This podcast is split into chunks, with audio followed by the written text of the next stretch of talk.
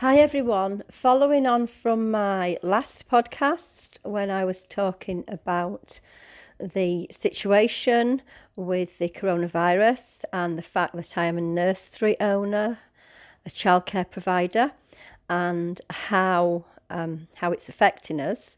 Well, um, I've got one of my um, I don't like to say my employees or staff members with me because she's been my nursery manager for 20 years.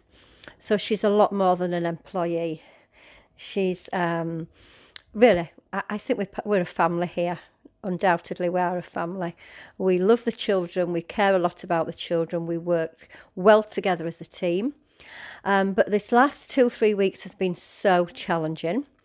And I'm not really going to ask Catherine any questions, I'm going to let her just um, express some of her feelings at the moment of, of how difficult it's been. It's calming a little bit now, but what it's been like over the last two or three weeks, trying to organise ourselves because, um, as you know, many, many nurseries have closed. In fact, it was on the BBC last night. There was a call for some of them to reopen because key workers are now struggling for childcare. And of course, the key workers, you know, the clue is in the word key. they need to be in work. So um, over to Catherine. Just um, just to lead into that is Catherine. How do you feel? Exhausted. um, yeah, the last few weeks have been really challenging. Um, you can't really put it into words exactly. Uh, when the government announced that all schools and nurseries, early years, education were closing, we panicked thinking that we had to close fully. Then there was a stipulation where we could stay open for key workers, so it was a case of trying to find out if any of our parents were key workers. I think we worked out in the end there was about um, 20 25 parents that were key workers um, that took the offer to attend nursery. Then, obviously, as partners that weren't key workers were sent home to work from home, we lost a few more. Then we had to talk to all the parents about retaining their nursery place and, and keeping their their place secure for when COVID 19 is all over and done with. Um, so yeah, the last few weeks have been stressful in that side of things, but now, you know, we've got in touch with all our parents. Every everybody sort of knows where we're at, where they're at. Um, it's now time to work on my funding.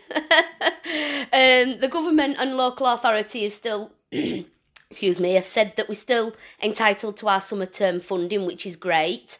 Um, I've been speaking to a really nice lady at our local authority this morning who um, answered some queries that I had and said and actually stated to me that um, that they're there for us, our local authority, um, which is Wakefield. They are there for us, and if we've got any issues, any questions, any queries, any concerns, anything that you know that we need to know, they're there for us, and I think that's really reassuring, especially as we're still uncertain as to what the future of nurseries holds. Um, obviously, we're trying to maintain staying open as much as we can. The next few weeks are going to be a tester, not just for us, for all nurseries that have stayed open. Um, but it is nice to know that the local authority are behind us.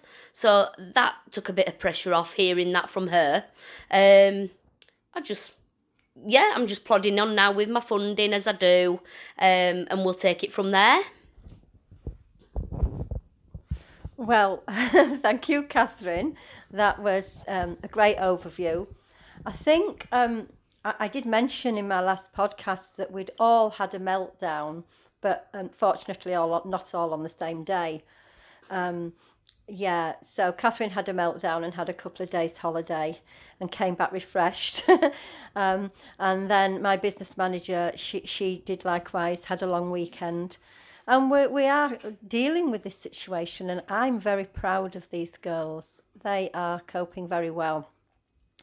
And it's stressful for everyone. Credit to the NHS workers and what they're doing. It, it, it's, it, it's just amazing.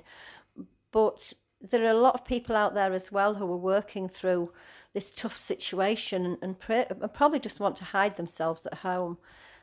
People who are even frontline working in Asda and Morrison's on the checkout, this sort of thing. But these people are needed to keep the country going. And if we didn't have their children, they can't go to work. So we've seen um, parents panicking. We've tried to maintain um, tranquility and normality for the children who are attending here. Wondering how it's affecting all the children who are suddenly housebound.